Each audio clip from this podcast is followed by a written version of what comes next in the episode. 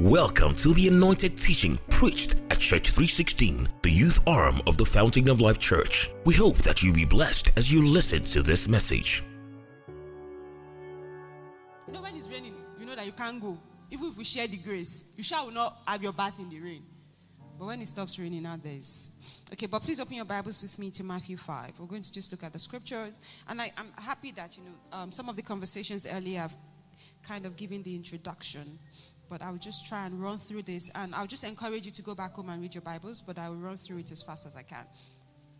Matthew chapter 5, verse 14 says, You are. Who are the you? Who are the you? Who, who were the you that Jesus was talking to? Uh, were you with Jesus? Who were, who were the you that Jesus was talking to? His disciples. So he was talking to believers. Now, help me ask your neighbor are you a believer?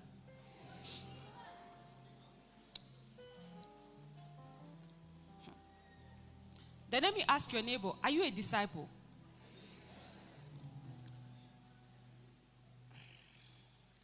There is a difference between a believer and a disciple.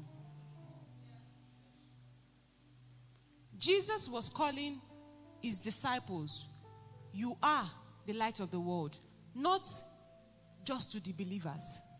Because Jesus had not yet died. Stay with me. Now, there's a difference between a believer and a disciple. A believer is you accept Christ. And that's why when they were asking the question of someone that keeps coming back, and I was telling um, person sitting behind me, I said, some people come out. The reason you sometimes come out recurrently is because sometimes the reason you come out is just to mark script so that you don't go to hellfire. You were not convicted. You shall just know that what you did last night, if rapture rapture, you will be unraptured. And just because last last, at all at all now winch, if I just enter heaven, whether I don't have mansion, whether I don't have crown, that's how some people want to enter heaven. Whether you are crownless, whether you are starless, let me just escape. You know people that have 49, escape from F9. Let me just escape pass. That's how some people want to enter heaven.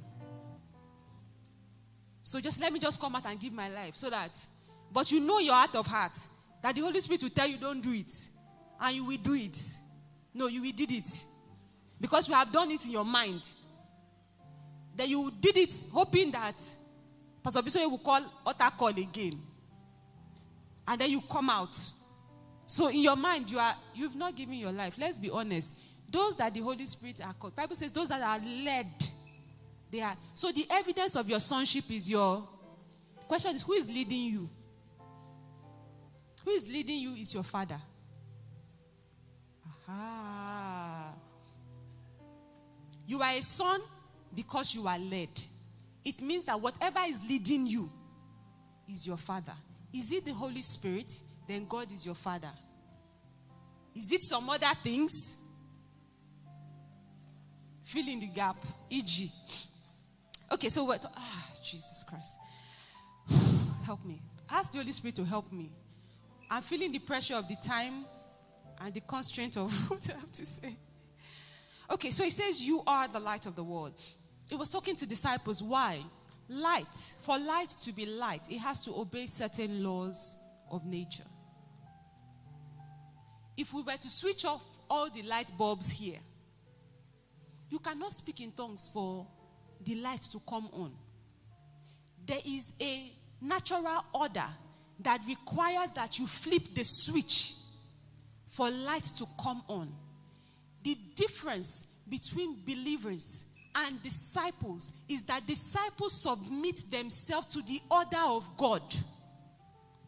Believers have, might not necessarily submit themselves to the discipline and the order of God. Why? I can believe in God and yet still believe in my father's tradition. I'm a believer. I can believe in 12 things at the same times. But if I, and that's why when, when Jesus was going to die, he didn't say, go and make believers of men. He says, go and make, because when you become a disciple, what you are saying is, I am leaving every other belief system to obey a belief system and subject myself to it. So it transcends belief, it moves into action, attitude, and lifestyle. So this instruction is not just to believers. This instruction is more to disciples, people that are willing to subject themselves to what is required to be the light. Why? Like Nazare rightly said, you are not, it says you are the light of the world, but it's more like light reflector. Because in John 8, I won't go there, but please you can write it in your Bibles and please read it when you get home. John 1, verses 49, Jesus then goes on to say, um, John was talking about, in John 8, Jesus says, I am the light of the world. In John 1, John was writing about Jesus, verse 4 to verse 9. He says, um, and this light shines in darkness, and something, something light. Please open it if you can. Um, Holy Spirit, help me. John 4, verses 49. Um, it says, uh, In him was life, and the life was the light of men, and the light shines in the darkness, and the darkness could not comprehend it. There was a man, and it goes on to talk about John. It says, But he was not the light. It says, But this man bear witness of the light, alluding that Jesus is the light. And I find that this is the only time that Jesus actually allows us share name with him. If I say the Almighty, you can't answer to it. Let the owner of the name slap you. But if I say light, Jesus will answer, you will answer too. Right? So this is the only time we find that we actually share, aside from joint air and all of that, but we find that we actually share similitude of a name with Jesus. So it goes on to say he was not the light, um, but he was sent to be a witness of that light. That was the true light, which gives light to every man coming into the earth. And then he goes on to talk about the word and all of that. So I began to look at light. Let's just look at the definition of light. It says it's a natural agent that stimulates sight and makes everything visible. So Jesus came to say, You are the light of the world. The light, Jesus, we reflecting Jesus' light. And I find that he defines the jurisdiction of our light. He did not say you are the light of the church. Amen. He did not say you are the light of your department. He says you are the light of the world. And he says that you cannot have a light and keep it under a bushel, right? Um, bush, bushel in the olden days are like, you know, your derica is derica or uh, what do you call that yellow one? Paint, paint, paint. Pla- it's not paint out, paint bucket. Uh-huh. That IK of something. Uh-huh. He says that's what you are. He says you are the light of the world. He says you don't light a light. Is it is that English correct? Light a light. You shall understand. You don't put a light under a basket. Right? It says you put it on a lampstand so that all can see. Now, it defines why you don't put a light under a basket because a basket in those days or the bushel in those days are measured, they use it to measure grain. Right? So, why did he say you don't put your light under a measuring thing? That's what he's saying. Because Jesus already defined the jurisdiction, and because He is the light, He tells you the jurisdiction, jurisdiction of your light.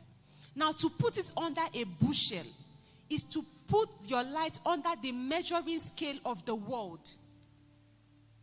So he's saying, if you are the light that you are, you cannot allow the world to dictate the measure of your shining or the jurisdiction of your shining. You take that instruction from whose light you are reflecting. So the world does not define you. You see, a truth must be a truth everywhere. It must have what makes a truth a truth is its universal appeal. Um, if you see a lion in Nigeria, it cannot be a pussycat in America. Even though our zoo lion, let's not go there. If you let's be focused. If you see a lion he cannot change them when he gets to another country. Right? The truth is, it's a lion because it has a universal appeal everywhere. In other words, if you're a millionaire in Nigeria, in Naira, that's not your truth. Because dollar will thousandaire you. But let's no, my time is almost up. The truth is in its universal appeal. So Jesus was saying, light. If it's under a bushel, it means that the measuring stick of America will define you if you allow that become, if you put your light under it. Right? He's saying that your light, the measuring stick of your light is not the world, it is God because Jesus is your light.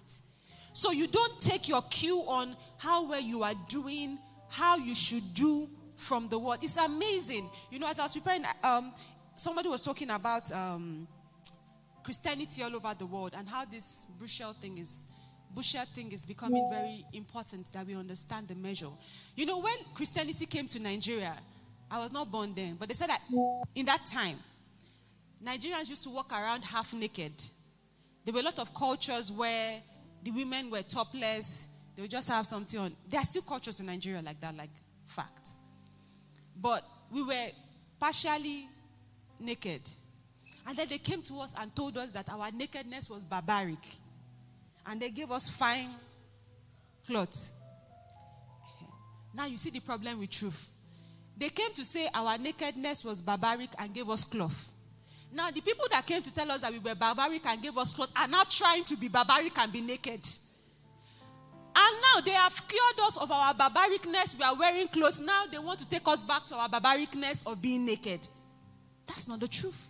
There's something fundamentally wrong because it is lacking its universal appeal. So if you let the world dictate how you dress, there's a problem with your truth. Because truth can never be relative. It must be the same standards anywhere in the world. So Jesus says, We are the light of the world. And let's, oh God, let's look at Genesis 1. Sorry, I feel under pressure. I need to calm down, Abby. Amen. Genesis 1 Genesis 1. Let's look at the first mention of light. So the first thing we see about light is you don't put it under a bushel. A bushel is a what? A me- is a is a booker. A bushel is a measuring metrics. So your light cannot have a measuring metrics, especially of the world. We get it? Now let's look at first mention of light. First mention of light, um, Genesis 1, verse 3. No, let's start from verse 1. It says, In the beginning, God created the heavens and the earth. The earth was without. Now, I'm reading this so that we can get, you know, specific information on what the light can do. The earth was without form, was void, and darkness was upon the face of the deep. Then God said, Let there be light. And there was light. For it to be light and have the universal appeal, it was it must emanate from the word of God. The first time you see light come into being, it was from the word of God. And that's why the psalmist will say, Is my word not like a lamp unto your feet? For it to be light, it must take its root from the word of God. For light to come out of darkness, God spoke it into existence. So it must take the root from the word of God. It says, and God saw that the light it was, if it's light, it is intrinsically good. However, it will put pressure on the dark parts of your being. But if it's light, the ultimate purpose and intent of light is good. When God said light and it came, he saw it and it was good. If it's light that is of Jesus, it is of good. There can be no Bible says, um, I think it was um who was reading it, that God is good and that God, God does not tempt, right? God does not test. There is no evil that can be found in God. So when he created light, it was good. You see, another thing that a bushel does is, aside from covering and defining the jurisdiction of the light is it gives the light comfort. Because now it's just it's there. It's not it's not spreading. It's just contained. God is saying you cannot be contained tell your neighbor don't play small i think someone needs to hear you've been playing local champion since tell your neighbor it's time to go global You can't be contained. Don't play small. Light emanates from the word of God. Intrinsically, light is good. If it's of God, it's good. It says, and God divided the light from the darkness. Light and darkness can never meet. They can never coexist except there's something covering the light, in which case you have an eclipse or a shadow. But if light is not being covered, it always dispels darkness. And that's why Isaiah 60 says that, um, and this light shines in the darkness. It says, and darkness cannot comprehend it. I imagine why we say darkness cannot comprehend. It means that when light comes, the first thing that darkness tries to do is to reason out how to, comp- how to cage it. And then finds that it cannot, and so it lets light be. When you begin to take your position as light, don't assume that darkness will just say, I'm not even going to comprehend this, I'm not going to let you shine. Darkness will try, because if not, the Bibles would not have said that darkness will try to comprehend. It. Just said, This light shine in darkness, and darkness ran away. But it says darkness cannot comprehend. It means that darkness tried to comprehend it but could not. So when you begin to take your place as light, understanding that you shine the light of Christ in a jurisdiction that is without bound is the world. The world is your glow, is your is your what's the word? Is your oyster. That's what they say. Right? When you begin to shine the light, darkness will try. But the ultimate truth is that darkness cannot comprehend it. It means that when you take your place as the light of the world that God has called you to, darkness cannot comprehend it. So you take your light, you take your place in education, you take your place in politics, you take your place. And that's why I said the jurisdiction is not church alone, it's not Sunday. It's every other day. When you get there, you become the light that God has called you to be. Um, please open your Bibles with me to Okay, let's do Ephesians 5. Ephesians 5, verse 3. Some of the things that light does, it reflects the light, we reflect the life of Christ, right? Ephesians 5, verse 8. Um, light exposes darkness. Ephesians 5, verse 11. Please um, read it when you get home, right? So, what does it reflects? We reflect Christ's life, light. We expose darkness because darkness cannot comprehend it. Light also gives hope. If you look at a lighthouse, one of the things that a lighthouse does is that because it's high up, everyone can see it, which is what God wants us to do. It gives hope to a sailor that is lost at sea, at sea. Even if the wind is blowing and everything is blah blah blah, once the sailor or the captain can see light, they know that we are almost at shore. Now, in you taking your place as light, you give other people hope. But if you conform to their darkness, then it's a hopeless world. And the truth is that God knows that the world we're living in is going to be at one point hopeless. Well, it's always been hopeless, anyways. And that's why God has put you and I and put the Holy Spirit in you and I so that wherever we find ourselves, we are conscious. You see, if it's your light that you are reflecting, Especially if you're in Nigeria, NEPA can off light. Right? But if it's the life of light of Christ, light of Christ, no day off. Do you get what I mean? So it means that you are perpetually on. If you are perpetually on, there is no one around you that can walk in darkness. I want you to leave this service with an understanding that I am light. And my light is not restricted to Sunday. When I'm in school, I am light. I shine. When I'm in my on my job, in my business, I am light, I shine. Because this light is supposed to be set on a hill. When it's set on a hill, it gives light. So it's not just about you. You get clarity, you get hope, but you give hope to everyone else around you. So the purpose of light reflect Christ, expose darkness, you give hope. And especially for Christian, the last one will be you glorify Jesus. Because He is your light. If you plug to NEPA lights, you must pay NEPA, right? But if you use Solar Share, you don't pay anybody. But if you use PHCN, you pay them. you are connected to the light. Also, if you use PHCN, they decide how much of watts you get. Have they ever given you all those lights that we call tomato lights? You can't carry fridge. The fan is just strolling in the ceiling. There's nothing you can do about it. It's what they have decided to give you. You take it and you live with it. Jesus' light is his light. You can't say, Jesus, you will not tell me how to shine. That's why I had to define the difference between a believer and a disciple. You cannot say, I'm going to, that's what we want to do as believers.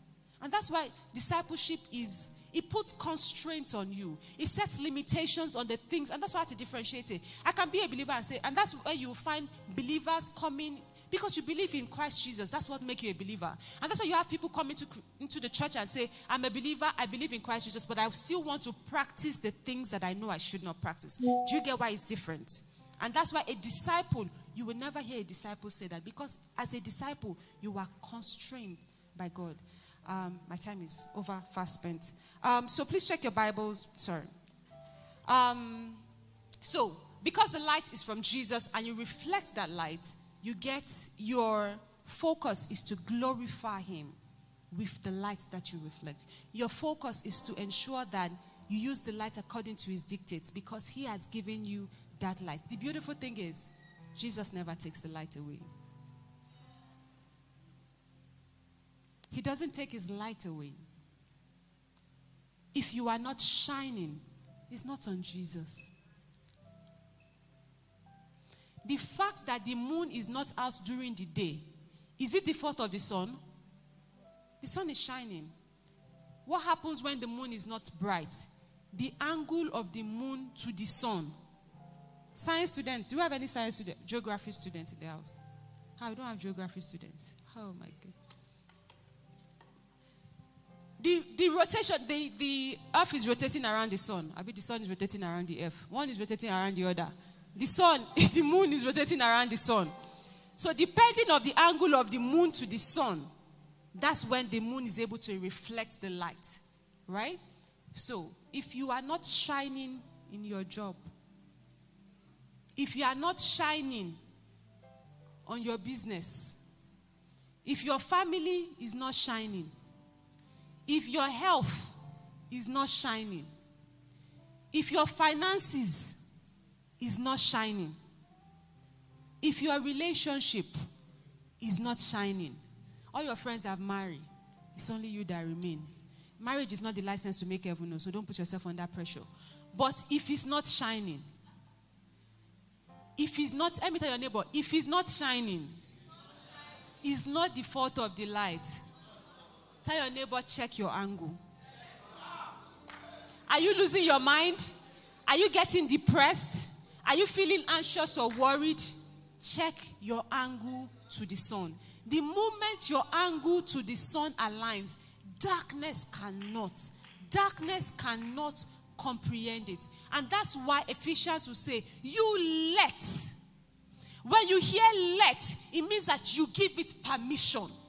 So if you ever come against, if you ever come across a born again believer whose life is not shining Ask them, are they letting it? How do you let it? Your angle to the sun. Who is the sun? Who is the light? Jesus. So, what is your angle to the light? How do you check your angle to the light? What is your relationship? If you hear angle of something in the math, that's the relationship of something to something, right? So, if you want to check your angle to the light, check your relationship to the light. What's your relationship to the light is the way it should be, there is absolutely no way that you will not shine. With all less bowed, Father, help us. With all less bowed, help us to shine as lights that you have called us. If there is any way we have been disjointed or we have moved out of tangent with you, this morning we realign ourselves.